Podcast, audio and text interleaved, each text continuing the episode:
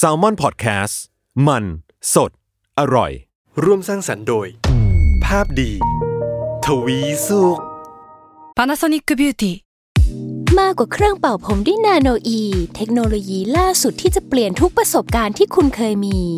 นาโนอีมอยส์เจอร์พลัสเพิ่มความชุ่มชื้นให้เส้นผมหลังใช้งานมากขึ้นถึง 18 เท่า พร้อมชะลอการเฟดของสีผมสำหรับคนชอบทำสีผม ดูแลความชุ่มชื้นทั้งเส้นผม หนังศีรษะและผิวคุณ Panasonic NA0J มีเทคโนโลยีนาโนอีที่ care only you นี่คือพอดแคสต์เจาะลึกเรื่องราวของโรคภัย ที่ใครๆก็อ่านไม่เคยรู้กับ โรคภัยใครรู้ สวัสดีครับ พบกับผมเอกพรศรีสุขทวีรัตน์นะครับ กับรายการโรคภัยใครรู้ครับ และเช่นเคยก็อยู่กับพี่หมอเล็กครับ ผู้ช่วยศาสตราจารย์ดรนายแพทย์กิติพงศ์สุนทราภา อาจารย์ภาควิชาเภสัชวิทยาคณะแพทยศาสตร์ ศิริราชพยาบาลมหาวิทยาลัยมหิดลครับ สวัสดีครับพี่หมอเล็กครับ สวัสดีครับ คุณเอกและคุณผู้ฟังทุกๆท่านครับ ครับในตอนนี้ครับรายการของเราเราจะพูดถึงความป่วย แต่ไม่ใช่ป่วยทางกายแล้วเราจะพูดกันในหัวข้อจิตเภท ครับ คำว่าจิตเภทจิตเภทเนี่ย ครับ ถ้าเกิดจะตีความหมายเนี่ยมันคืออะไรครับพี่หมอ อืมที่ชาวบ้านทั่วไปเขาเรียกกันว่าโรคจิตนะครับ จริง ๆ ภาษาแพทย์จริง ๆ เรียกว่าจิตเภท อืม ซึ่งจิตเภทจริง ๆ ก็คือความผิดปกติของสมองแหละ อืม นะครับเอ่อคนทั่วไปจะคิดว่าเป็นจิตใจอะไรก็ เอ ตา อ ม แต่คุณก็จะชอบเชื่อมโยงเรื่องจิตใจ ใช่ด้ไหมครับวยเนาะอืม จริง ๆ แล้วเนี่ยอ่าตัวกลไกที่แท้จริง เราไม่ทราบแน่ชัดนะครับ แต่ที่เราทราบคร่าว ๆ ก็คือมันเกี่ยวข้องกับสารในสมองเนี่ยมันผิดปกติ อืม ซึ่งสารที่ว่าเนี่ยเกี่ยวข้องกับอ่าความรู้สึกการรับรู้ต่างๆนะครับส่งผลทำให้อาจจะมีภาพหลอนประสาทหลอน อืม คือสารตัวนี้มันทำงานมากเกินไป หรือมีมากเกินไปในสมองนั่นเองนะ ค ค รั รั บบ อืม คือมันก็จะมีหลายคนบอกนะว่า สารเคมีในเขาในสมองมันไม่บาลานซ์ ใช่ คนที่แบบดูเย็นชาดูสมมุตินะ ดูเป็นแบบ คนที่สะใจกับหรือว่าไม่รู้สึกอะไรกับความรุนแรง ครับ เขาก็ว่ากันว่า ก็เพราะว่า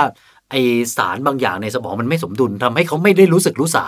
ครับ อืม มีส่วนครับ คือถ้าคุณเอกจำได้ ครับ คราวก่อนนู้นเราคุยกันเรื่องยาเสพติด อืม นะฮะยาเสพติดจริง ๆ ผลข้างเคียงอันหนึ่งคือเห็นภาพหลอนหูแว่วนั่นก็เป็นเพราะว่าสารเสพติดเหล่าเนี้ทำให้สารเคมีในสมองมันเปลี่ยนแปลง อืม ซึ่งก็เป็นเหตุผลเดียวกันกับโรคนี้แหละนะครับ ครับ อืม อืมนะก็เป็นเหตุผลคล้ายๆ กัน ใช่ครับ มันก็เลยเกิดความไม่สมดุลในสมอง ถูกต้องครับ ก็เลยแสดงออกไปทางร่างกายการกระทำของคนนั้นๆนะครับ ถ้าเกิดจะพูดถึงเรื่องจิตเภทเนี่ย อืม มันก็คงโอ้โหมันเยอะแยะมันมีหลายแบบด้วยเนาะ ครับ แต่ว่าในรายการเราวันนี้เนี่ยเราจะขอยกตัวอย่างจากภาพยนตร์ชื่อดัง ครับ ก็คือ A Beautiful Mind อืม ซึ่งผมเชื่อฮะว่าถ้าคนอายุ 30 ขึ้นไปน่าจะรู้จัก แต่ถ้าน้องๆที่แบบวัยรุ่น 20 ต้นๆหรือมัธยมผมเชื่อว่าบางคนอาจจะไม่เคยได้ยินชื่อเลยด้วยซ้ำนะ อืม แต่เป็นหนังในตำนานเรื่องหนึ่ง ใช่ครับ ที่ถ้าเกิดในแง่มุมของไม่ใช่การแพทย์นะ ในแง่ของคนดูหนังเรียนนิเทศศาสตร์เนี่ยก็จะรู้สึกว่าเฮ้ยมันมันครบองค์ประกอบของหนังมันได้รสชาติ มันมันเป็นหนังสือที่อ้างอิงอัตชีวประวัติของบุคคล ครับ แล้วก็สามารถนำเสนอได้แบบไม่น่าเบื่อ อืม อ่ะอย่างอย่างถามในมุมมองไม่หมอเล็กว่า ครับ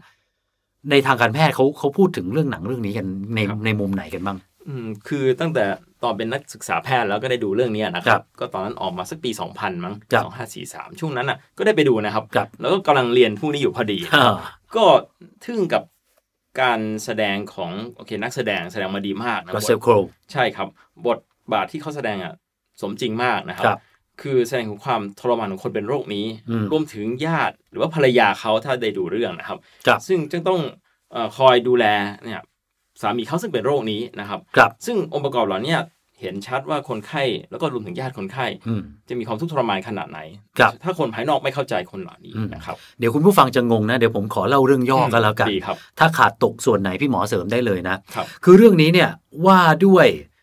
ผู้ชายคนหนึ่ง ชื่อว่าจอห์นฟอสแนชจูเนียขอเรียกผู้ชายคนนี้ว่าแนชก็แล้วกัน เขาเนี่ยพูดง่ายๆคือเป็นอัจฉริยะ เข้าเรียนที่พรินสตันนะครับแล้ววิชาที่เขาเลือกเรียนเนี่ยก็คือเหมือนเอกคณิตศาสตร์ เรียนโอ้โหหมกมุ่นมากเรื่องตัวเลข เรียนแต่เรื่องตัวเลขแล้วก็ถือว่าเป็นเป็นคนที่เก่งอ่ะเป็น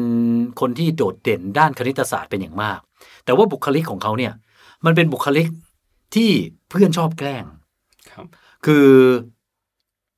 ถ้าพูดง่ายๆนะ เวลาเรา เราเรียนหนังสืออาจจะมีเพื่อนเราคนหนึ่งที่เขาอาจจะแบบบุคลิกงกงกเงินเงินๆดูเหมือนเนิร์ด อืม แต่มันเกินกว่าคำว่าเนิร์ดนะสะพายกระเป๋าก็จะเป็นแบบใหญ่ ๆ ไม่ค่อยสูงสิงกว่าใคร อืม ในหนังนี่ก็จะพยายามเล่าว่าผู้ชายคนเนี้ยเก็บตัวแล้วก็ดูเหมือนอ่อนต่อโลก ครับ นเล่าอะไรให้ฟังเขาก็จะงงเขาก็แบบไม่บางทีเขาก็ไม่ค่อยเข้าใจความหมายแฝงหรืออะไร คือเป็นคนซื่อๆตรงๆ แต่ว่าเก่งมากเป็นอัจฉริยะ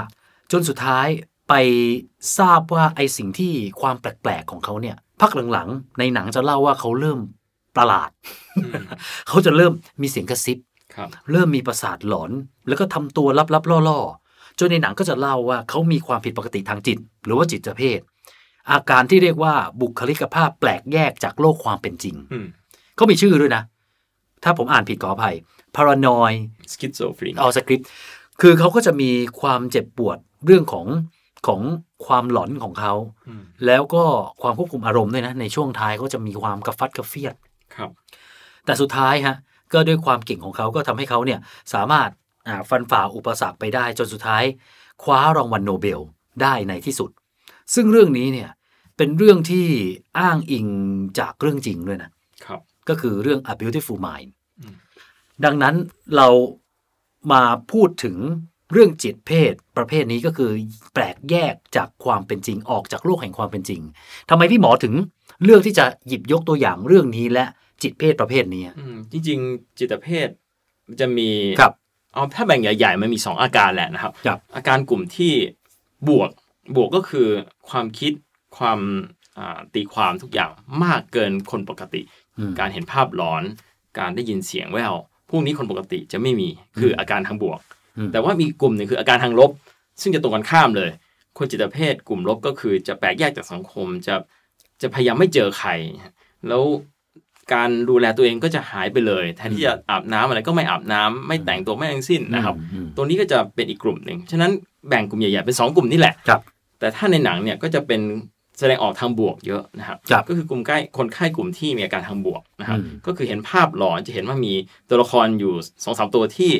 อ่าคุณแนชเนี่ยเห็นตลอดนะครับ ครับ ซึ่งตรงเนี้ยจะเป็นอาการทางบวก คนปกติจะไม่เห็นมีเขาคนเดียวที่เห็น แต่ที่สำคัญคือเขาคิดว่าไม่ไม่ใช่คิดคือเขาไม่สามารถแยกว่าอะไรจริงกับไม่จริง อืม เพราะเขาทุกคิดว่าทุกอย่างเป็นความจริงหมด อืม ซึ่งคนไข้จิตเภทจะเป็นแบบนี้จริง แต่จริงๆมันเป็นสิ่งที่มันคิดหรือรู้สึกขึ้นมาเอง ๆใช่ครับเขาจะแยกไม่ออกหรอกว่านี่จริงหรือเท็จ ซึ่งคนทั่วไปจะบอกว่าเนี่ยไม่มีจริงหรอกไม่มีจริงหรอก แต่เขาเป็นแบบนั้นจริง ๆ สมองเขาตีความว่าเป็นอย่างนี้จริง ๆ เอ๊ะอย่างนี้เนี่ย อันนี้ ครับ ผมผมผมขอพูดแบบซื่อๆนะ ครับ คนทั่วไปจะรู้สึกว่าเฮ้ยนี่คนบ้านะ อืม เพราะรู้สึกว่าเฮ้ยบ้าเหรอคุยกับใครก็ไม่รู้ ครับ ที่ไม่มีตัวตนจริง ๆ ด้วยซ้ำ ใช่ครับ คนทั่วไปจะตีความ อ่า ว่าคำว่าคนบ้าที่ว่าจริง ๆ ก็คือ อาการการเห็นการได้ยินซึ่งคนทั่วไปจะไม่เห็นไม่ได้ยินใช่ไหมครับ ครับ ต่อให้เราพูดกับเขายังไง ก็จะไม่มีประโยชน์เพราะ อันนั้น เขา อันนั้นคือหคิดว่ามัลุด นจริงๆ อันนั้นคือหลุดโลกไปแล้ว ใช่ก็คืออา เขาว่าหลงผิดนั่นเองถ้าศัพท์ทางการแพทย์นะครับ ครับ หลงผิดว่ามันเป็นสิ่งที่เกิดขึ้นจริง ๆ แหละ อื นะค ม รับ อืม รวมถึงการหวาดระแวงนะครับ อืม อย่างเช่นจะถูกใครตามฆ่าถูก FBI ตามอย่าง อืม พระเอกหนังในเรื่องเนี้ยถูกตามตลอด ซึ่งจริงๆ ไม่มีความจริงเลย ทั้งหมดเป็นสิ่งที่ในสมองเขาคิดขึ้นเองหมดเลย ประมวลคิดเยอะ ใช่ ต่อยอดจากสิ่งที่จริงแหละ อืม แต่ไปต่อยอดคิดอะไรก็ไม่รู้ แล้วเขาจะแยกไม่ออกหต่อรอกเรื่องเอาเอง ว่านี่เป็นเรื่องเท็จเรื่องจริงนะครับ ครับ ซึ่งคนไข้เป็นแบบนี้จริง ๆ ครับ ครับ แต่ว่าไอสิ่งที่น่าสนใจเรื่องนี้คือเมื่อกี้ผมใช้คำว่าคนบ้าใช่ไหม ครับ แต่ว่าในหนังนี้เนี่ยไม่ใช่คนบ้านะ อืม มันมีอาการอย่างที่พี่หมอบอก แต่เฮ้ยได้โนเบล นะ ถูกไหมฮะ อืม ก็แปลว่ามันมันรู้เช่นเห็นชอบในสิ่งที่ถูกต้องส่วนหนึ่ง แต่มันก็มีเกินมีล้นแหละ ครับ แต่ว่าไอ้พื้นฐานเนี่ยก็ต้องถือว่าเขาก็ยังทำงานเขาก็ยังคำนวณในสิ่งที่มันไม่ได้หลุดโลกไปซะทีเดียว ใช่ครับจริง ๆ ผมไม่อยากให้ใช้ศัพท์คำว่าคนบ้าเท่าไหร่คืออ ม ในชาวบ้านทั่วไปจะเรียกอย่างนั้นจริงๆแหละนะครับ ครับ เอ่อแต่ว่าในความเป็นจริงคำว่าคนบ้าเนี่ยจะเป็นเป็นศัพท์ที่ไม่ถูกต้องหรอกนะค ครั รับ จริง ๆ เรียกว่าโรคจิตเภทมากกว่า อืม ครับ อืม ค อื น ม กลุ่มนี้ทั้งหมดแหละ ครับ ทำอะไรที่หลุดโลกยกเว้นเขาตั้งใจทำจริงๆนั่นอีกเรื่องหนึ่งนะครับ ครับ แต่ว่ากลุ่มอาการของคนที่เป็นจิตเภทจะแสดงออกแบบนี้จริง อืม ๆ แสดงออกอย่างที่คนทั่วไปเรียกแบบนั้นแหละ ครับ นะซึ่งถ้าเกิดเราเข้าใจคนกลุ่มนี้ เราจะไม่เรียกเขาว่าคนบ้าหรอก ครับ อเขาป่วย อืม ครับ แล้วอะไรมันเป็นสิ่งกระตุ้นนะอย่างเช่น สมมตินะ อืม อันนี้ผม อืม ขอถามว่า สมมติผม ครับ เกิดมามีความเสี่ยงเป็นจิตเภทอยู่แล้ว อืม อันนี้ก็ช่วยไม่ได้ หรือว่าจริง ๆ ทุกคนความเสี่ยงอาจจะเท่ากัน แต่มันมีบางอย่างไปกระตุ้น อืม อันเนี้ยอยากให้พี่หมอขยายความหน่อยว่า คนแต่ละคนมันมีความเสี่ยงเป็นจิตเภท ครับ ต่างกันมากน้อยยังไงอะไรเงี้ย คือตรงเนี้ยมันเกี่ยวข้องกับกรรมพันธุ์ค่อนข้างเยอะนะครับ อืม พันธุกรรม เพราะฉะนั้นถ้าเกิดเรามีญาติพ่อแม่ปู่ย่าตายาย มีประวัติครอบครัวที่เป็นเราก็จะมีความเสี่ยงนะครับ อ๋อ ยิ่ง ครั ทั้งพ่อทั้งแม่เป็นเราก็มีความเสี่ยงเพิ่มขึ้นทวีคูณเลยนะครับ อืม อืมมันเกี่ยวข้องกับการทำงานของสมองแหละที่ผิดปกตินะครับ ส่วนตัวกระตุ้นมีหรือเปล่าคำตอบก็คือมีก็คือยาเสพติดนั่นแหละ แต่ว่ามันไม่ได้ทำให้เป็นโรคนะครับ มันแค่ทำให้มีอาการของจิตเภทนะครับต้องแยกกันนิดหนึ่ง อ๋อเหมือนกับคนที่เล่นยาบ้าจนคลั่งเพี้ยน ใช่ อันนั้นคือจริง ๆ ก็ไม่ได้เป็นจิตเภทหรอก อืม แต่ยาเสพติด ตัวยา ทำให้เขาเป็นจิตเภท ใช่ครับ อืม แต่ถ้าเป็นโรคจิตเภทจริง ๆ คือจะแสดงอาการออกมา ถ้าเอาตามสถิตินะครับ ประมาณ 1%ของประชากร อืม จะมีกลุ่มโรคนี้พบได้นะครับ โดย ครั ทั่ว บ ไปอ่าซึ่งสาเหตุที่แท้จริงเราอาจจะตอบไม่ได้ชัด แต่กรรมพันธุ์น่ะมีส่วนนะครับ ครับ แล้วชายหญิงนะครับก็จะเป็นอายุประมาณเท่าไหร่ ก็จะเป็นอายุประมาณผู้ใหญ่ตอนต้น 20 กว่ากว่าๆนะครับ อืม จะไม่ค่อยมีตอนแบบเด็กเล็กมาก หรือว่าตอนแก่แล้วจะไม่ค่อยพบจิตเภท เอ๊ะมันเกี่ยวไหมว่า จริง ๆ ไม่เคยมีอาการเลย และอาจจะความเสี่ยงต่ำแต่พอไปเล่นยาทีหนึ่งเป็นจิตเภทจากยา อืม และคราวนี้ไปไม่กลับเลยฮะ มัน ครับ มีแบบนั้นไหม มีครับ เพราะว่านั่นเกิดจากสารเคมีก็คือยาเสพติดทำลายสมอง อืม คือเป็นที่สารเคมีทำลาย ครับ ใช่ครับ แต่ถ้าเกิดเป็นโรคจิตเภทจริง ๆ ก็คือธรรมชาติของสมองนะครับจะค่อนข้างค่อยๆ ผิดปกติไปเรื่อยๆ อาการจะแสดงชัดตอนอายุ 20 กว่า ครับ ใช่ครับ จะเริ่มมีเห็นภาพหลอนหูแว่ว อืม อาการมากสุดถึงขั้นไหน คือมันจะเป็นมากขึ้นเรื่อยๆ ครับ อื จากเดิมเริ่มเล่น ถ้าไม่ได้รักษานะอ่ะ ถูกต้องครับถ้าไม่ได้รักษานะครับ เพราะฉะนั้นเอ่อหนึ่งอยากให้พูดตรงนี้ก่อนเลยว่า ถ้าพบอ่าญาติหรือว่าเพื่อนเรามีอาการผิดปกติ เช่นได้ยินหูแว่วมีภาพหลอนต้องรีบพาไปส่งแพทย์เพราะไม่งั้นอาการจะมากขึ้นเรื่อยๆนะครับ อืม แล้วจะรักษายิ่งรักษาเร็วก็ยิ่งดีเท่านั้น อืม อืม แต่นี้แยกให้ออกนะ เพื่อนหูแว่วกับเพื่อนหูตึง อืมอืม เพราะบางทีเราตะโกนเรียกมัน ครับ แล้วมันไม่ได้ยินมันก็ฮะอะไรนะ ม เพื่อนเบอร์เบอร์กับหูแว่วนี่ต่างกัน แต่หูแว่ว มันจะมีคนที่แบบ ใช่ เรียกไง ใช่ ก็ไม่ได้ยินแล้วเขาก็จะเป็นแบบ อะไรเหรอเฮ้ยใครเรียกเปล่า อืม อะไรอย่างเงี้ยอันนี้มันแบบอีกแบบหนึ่งนะ อืมแต่หูแว่วเนี่ยถามว่านิยามคืออะไร ครับ ก็คือ จะต้องได้ยินเป็นเรื่องเป็นราวเลยนะครับ มันไม่ใช่ อ๋อ แค่ เป็นเรื่องเป็นราวเลย แค่แบบอย่างถ้าคุณเอกจะเคยเจอบ้างคือตอนตื่นนอนใหม่ๆจะได้ยินอะไรนิดนึ วิ่งๆอ่า เออพวกนั้นไม่เกี่ยวนะหรือว่าเอ่อมีเหมือนเสียงจิ้งหรีดในหูตลอดนี่คือเป็นโรคทางหูนะครับ แต่คำว่าหูแว่วที่นี้คืออาจจะได้ยินเป็นเรื่องเป็นราวนะกระซิบบอกว่าเนี่ยคุณต้องทำอย่างนี้คุณต้องทำอย่างนี้ เออ คุณไม่ดีหรอกอะไรเงี้ยคือถ้าเป็นเรื่องเป็นราวอย่างนั้นอะผิดปกติละ เหมือนที่เราเห็นในหนังมักจะมีแบบ จริง ๆ ไอ้คนเนี้ย มันแกล้งดีกับเรา อืม แต่จริง ๆ แล้วมันแอบจะรอบฆ่าเราอะไรเงี้ย อืม ก็จะเป็นเรื่องราวเวลาวแบบนี้เลย ถูกต้องครับ โอ้ อืม จะเป็นเรื่องเป็นราว ครับ ครับ โอ้นี่ถือว่าหนักมาก เอ๊ะแล้วถ้าพูดถึงจิตเภทแล้วเนี่ย โรคซึมเศร้าเป็นสิ่งที่พักหลังๆ เราได้ยินกันเยอะไอ้อย่างซึมเศร้าอย่างเนี้ยมีคุณผู้ฟัง ส่งคำถามมาจริง ๆ นะ อืม ว่าเอ๊ะอย่างเนี้ยซึมเศร้าเนี่ยเป็นจิตเภทหรือเปล่าฮะ คือต้องแยกนิดหนึ่ง อ่า คือถ้าโรคทางจิตเวชนะครับ โรค อ่า ทางจิตเวชเนี่ยก็จะแบ่งใหญ่ๆสำหรับคนทั่วไป ก็แบ่งประเภทที่ความคิดความความคิดอ่านผิดปกติ นี่คือกลุ่มโรคจิตเภท อืม อีกกลุ่มหนึ่งก็คืออารมณ์ ทางจิตเวช ใช่ มีจิตเภทอยู่หนึ่งในนั้น ใช่ครับแบ่งใหญ่ๆก็คือความคิดผิดปกติคือจิตเภทที่ ครับ คุยกันวันนี้แหละ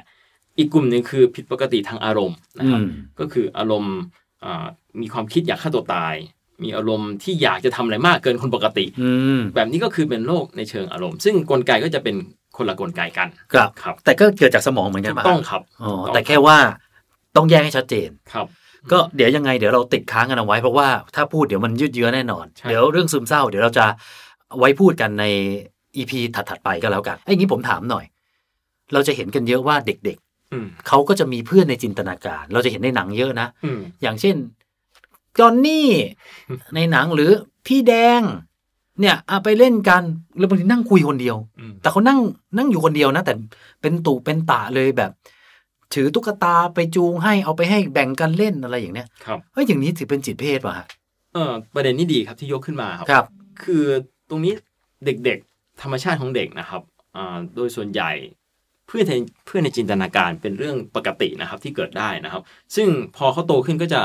พฤติกรรมแบบนี้จะหายไปเองนะครับ ครับ แต่ว่านะครับถ้าเราไม่มั่นใจจริง ๆ ผมแนะนำว่าอาจจะเนี่ยคุณพ่อคุณแม่เนี่ยแหละไปคุยกับอาจจะหมอก่อนอาจอาจจะคุยกับหมอเด็กก่อนก็ได้ ว่าแบบนี้ผิดปกติไหม อืม แล้วแพทย์ก็จะแนะนำต่ออีกทีนะครับ คือคนรู้จักผมเนี่ยก็มีนะ คนที่เขา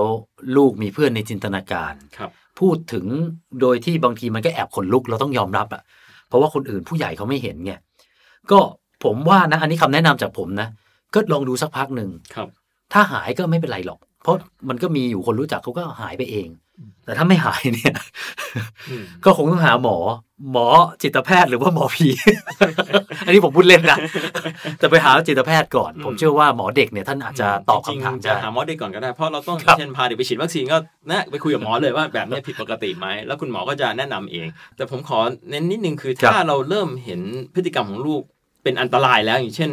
อาจจะกระโดดรถเต้นหรือทำอะไรที่ไม่น่าจะทำได้อะจากอย่างเช่นเพื่อนในเจรการบอกให้รีบวิ่งไปทางนั้นแล้วเขาวิ่ง ซึ่งอาจจะก่ออันตรายกับเด็กตอนนั้นอ่ะ เราจะต้องรีบพาไปหาหมอนิดนึงว่าอาจจะมีพิวติหรือเปล่า แล้วอย่างนี้วิธีการรักษาคืออะไรฮะ อืม คือเนี่ยถ้าตามความรู้สึกนะ เราก็จะรู้สึกว่าถ้าในหนังที่สอนเราเรารู้สึกว่าต้องไปเข้าโรงพยาบาล อืม ใส่เสื้อรัด อืม ฉีดยา เอาหมอนหมวกเหล็กครอบส มองแล้วช็อต เอ อครับ อาร์แคมอะไรเงี้ยเหมือนใน อืม แบทแมนอะไรเงี้ย คือถ้าโบราณจะเป็นลักษณะอย่างนั้นจริงๆนะถ้าส เป็นจ มัย ริงๆใช่ไหมฮะ ก่อนจะมียารักษานะครับ อ่า คือเมื่อสมัยโบราณอ่ะถ้าพูด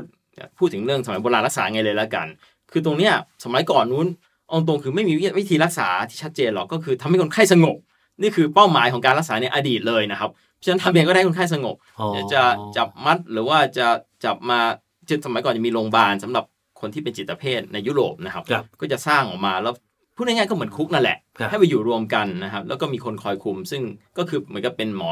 ที่คอยดูแลนั่นแหละ โหนี่มันปลายทางมาก ใช่ครับ คือเหมือนพอเขาหูแว่วเขาก็คลั่ง อันนี้ก็เลยเลือกวิธีการที่ก็ทำไงให้ไม่คลั่ง ใช่ครับ อาจจะช็อตให้มันเบลอไป อืม ฉีดยาให้เบลอไป ทำอะไรบ้าง อ่ามี มีหลายหลายๆวิธีนะครั อ่า บ มีไงบ้างฮะ ก็คือตั้งแต่จับมาเอาน้ำแข็งมาโปะให้ตัวเย็นนะ อ๋อจะได้แบบ เอออยู่นิ่ง ห่อๆนิ่งๆ ใช่ครับ หรือถ้าพัฒนาอีกแบบก็ถ้าตอนช่วงที่มีอินซูลินใหม่ ๆ ถึงขั้นฉีดอินซูลินก็มีนะครับ อินซูลินคือยาที่ทำให้น้ำตาลในเลือดลดลง า ทำให้คนไข้เบลออก็คือจะสงบนั่นแหละเบลอสงบแน่นอนเพราะ เพราะไม่มีน้ำตาล ใช่ครับ อันตรายมากวิธีสมัยโบราณเป็นอย่างนั้น รวมถึงสมัยก่อนนู้นก็จะมีวิธี อาจจะมีการกรีดให้เลือดออกก็มีนะสมัยโบราณเลยมันก็มีวิธีนี้เหมือนกัน เพราะเขาคิดว่าเลือดในตัวไม่ดีก็กรีดให้เลือดออกอะไรแบบนั้นนะนี่คือสมัยโบราณนะครับ อ๋อแล้วจริง ๆ แล้วการรักษานี่ควรจะยังไงฮะเพราะพี่หมอบอกว่า จุดกำเนิดมันน่าจะมาจากสมองถูกไหม ถูกต้องครับจนกระทั่งอ่าเป็นเหตุจะเรียกบังเอิญก็ไม่เชิงคือ คนที่ค้นพบยาที่รักษาโรคจิตเภทเนี่ยนะยาตัวแรกเนี่ยจริงๆก็เป็นยาที่ใช้สำหรับคนอาจารย์คนหมอที่พบแบบเป็นหมอผ่าตัดนะครับ อืม เออเขาไม่ใช่จิตแพทย์นะครับ คือเขาต้องการจะหายาที่ใช้ประกอบการผ่าตัด เพื่อให้คนไข้สงบ แล้วก็ได้มาเอาสารตัวหนึ่งมาใช้ แล้วคนไข้สสงบโดยที่เขาไม่ง่วงนอน โดยที่เขาไม่ไม่ไม่หลับไปเลยอ่ะแต่เขาก็สสงบลง เขาเลยคิดว่ายาตัวเนี้ยอาจจะได้ผลกับทางจิตเภทได้ อืม ก็เลยเอามาลองใช้ อืม นะครับก็เลยสุดท้ายก็เป็นยารักษาจิตเภทปัจจุบัน ครับ อาการคนไข้ก็ดีขึ้นสงบลง สงบที่นี่คืออาการหูแว่วก็ดีขึ้นด้วย อ๋อ อืม คือวิธีการมันคือไงฮะ คือมันมันไม่เหมือนสงบในโรงพยาบาลที่บอกว่าทำให้สงบในทางบอดี้หรือความนึกคิดนะ ครับ แต่อันนี้มันคือสงบโดยยังไงฮะ คือยาเนี่ยมันทำให้สมบูรณ์สมดุลของสารในสมองมันดีขึ้นนั่นแหละพูดง่ายทำๆทำให้เคมีทำให้ ใช่ สารมันมันบาลานซ์ขึ้น ครับ คือตอนที่ค้นพบยาตัวเนี้ยเขายังไม่ทราบเหตุผลที่แท้จริงนะว่าสารตัวไหนในสมองมันมากมันน้อยยังไงนะครับเอ่อแต่ว่าด้วยความบังเอิญอย่างนี้แหละนะครับ จนตอนหลังก็พบว่ายาตัวเนี้ยมันทำให้เกิดความสมดุลในสมองดีขึ้นสารต่างๆ ก็หยุดในความสดุ เออแล้วผมเคยได้ยินว่าเออคนที่เขาแบบเหมือน ครับ เจนเป็นจิตเภทอย่างเงี้ย ก็โอเคดีขึ้นแล้ว ครับ แล้วก็เคยได้ยินว่าพอหยุดยา อืม กลับมาเป็นแล้วหนักกว่าเดิมอะไรอย่างเงี้ยไอ้พวกนี้มันมีเหตุผลไหมฮะ มีครับ ถ้าเกิดหยุดยาไม่ถูกวิธีนะครับ คือถ้าไม่ได้อยู่ภายภายใต้แพทย์เป็นคนให้ลดขนาดยาแล้วก็ตาม เพราะมันจะมีคนที่เขารู้สึกว่าเพราะเพื่อนผมมีนะ ครับ ต้องไปกินยาแล้วรู้สึกว่าแบบ มันดีขึ้นแล้วอะรู้สึกตัวเองได้ว่าดี และอยากหยุดเพราะรู้สึกว่าไม่อยากเป็นคนผิดเพศอะ อืม เข้าใจใช่ไหมมันเป็นความรู้สึกของเขาว่าเฮ้ยฉันหายแล้วก็อยากจะบังคับตัวเอง ให้ไม่กินจะได้ หลุดพ้นจากสถานะความเป็นผู้ป่วยอะไรเงี้ย อืมคือแบบนั้นนะเป็นวิธีที่ผิดเลยนะครับ ผิดใช่ไหม คือต้องเป็นแพทย์จิตแพทย์เป็นคนปรับขนาดยาเท่านั้นนะครับ อย่าไปอุตริทำเองนะครับ เพราะว่าตรงเนี้ยทำให้อาการกลับมาเหมือนเดิมเพอๆพอจะรักษาใหม่ก็จะยากอีกนะครับ เอ๊ะแล้วที่แบบ ถ้าสมมติกินยาแล้วให้คุณหมอปรับขนาดให้ลดลงจนเลิกเนี่ย อืม อันนี้จะบอกว่ามันสามารถหายขาดได้เลยไหม คือหายขาดอาจจะบอกยาก อาจจะไม่ถึง ครับ ขั้นหายขาด แต่อาการทั่วไปดีขึ้น แพทย์อาจจะค่อยๆ ลดขนาดยานะครับ ก็แล้วแต่คนไข้อีกนะครับ อืมอืมเออเนาะมันก็ จะบอกว่าดีขึ้นหายร้อยเปอร์เซ็นมันก็พูดยาก ครับ ยิ่งเป็นสมองนี่มันก็ยิ่งแบบนะเราก็ดู ใช่ครับ ดูมันไม่ได้ อืม ส่องมันไม่ได้แบบเต็มที่อะนะฮะ ครับ เออและอันนี้พี่หมอมีอะไรอยากจะแนะนำไหมเพราะว่าผม อืม เชื่อว่า ครับ คนที่ดูแลผู้ป่วยจิตเภท โดยเฉพาะอาการหนัก ครับ ๆจิตเภทต่าง อื ๆ ผมว่าเหนื่อยนะ ถูกต้อง มัน ครับ เหมือนคุยกันไม่รู้เรื่องอ่ะ ครับ เออ คือเบื้องต้นปัญปัญหาที่พบส่วนใหญ่เลยคือ ครับ คนไข้ไม่ยอมรับและไม่ยอมมาโรงพยาบาล ตรงเนี้ยจะพบบ่อยมาก เอ นะอครับ เพราะชอบรู้สึกเฮ้ยฉันไม่ได้บ้าทำไมจะต้องไปอะไรอย่างงี้ใช่ไหม ครับ อืม เพราะฉะนั้นญาติถามว่าต้องทำยังไง เบื้องต้นนะครับ ก็ตัวญาติเองเนี่ยแหละ ไปพบหมอก่อนเลยนะครับแล้วหมอก็ ยังไม่ต้อง จะแนะนำ ยังไม่ต้องพาผู้ป่วยไป อย่างถ้าเกิดคนไข้ไม่ยอมมาจริงๆนะครับ อืมอืม แต่ถ้าสามารถพาคนไข้มาได้นั่นแหละดีที่สุดนะครับ ครับ มาพบจิตแพทย์ อืม อย่างน้อยมาคุยนะ ครับ เพราะว่าผมเชื่อว่า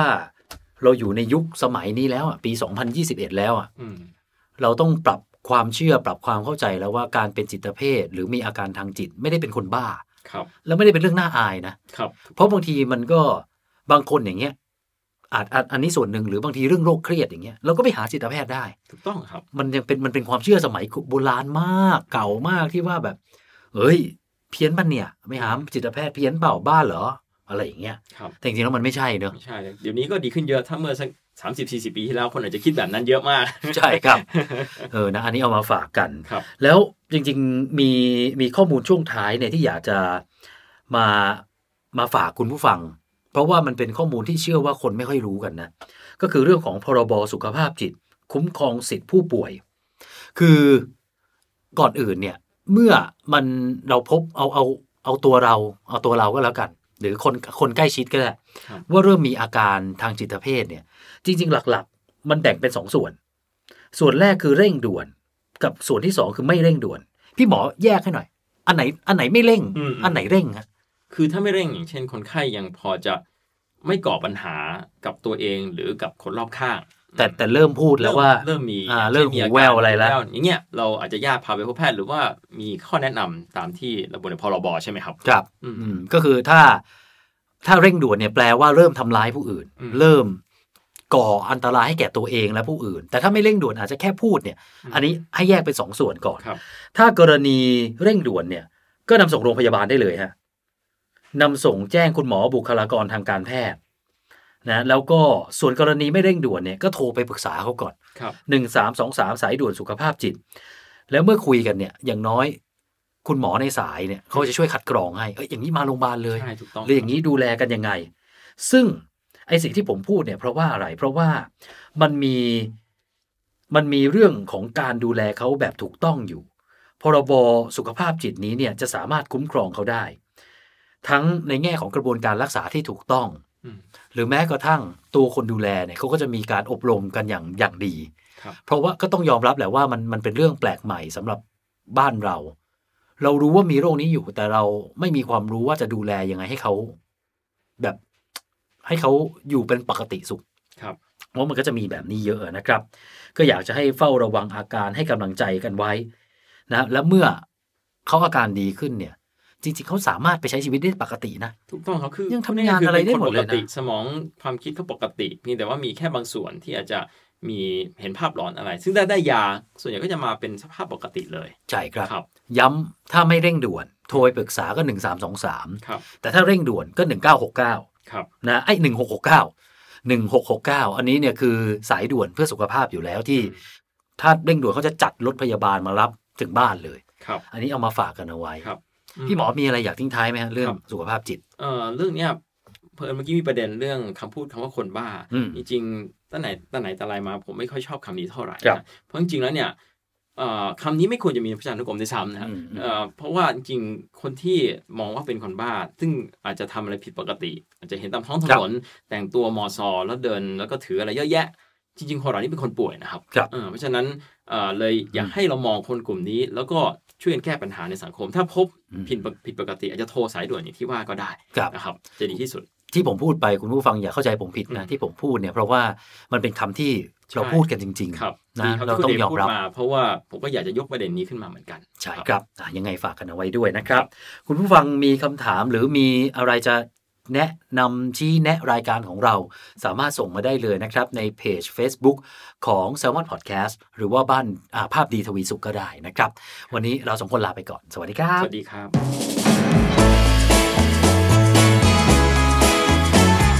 บ โรคภัยใครรู้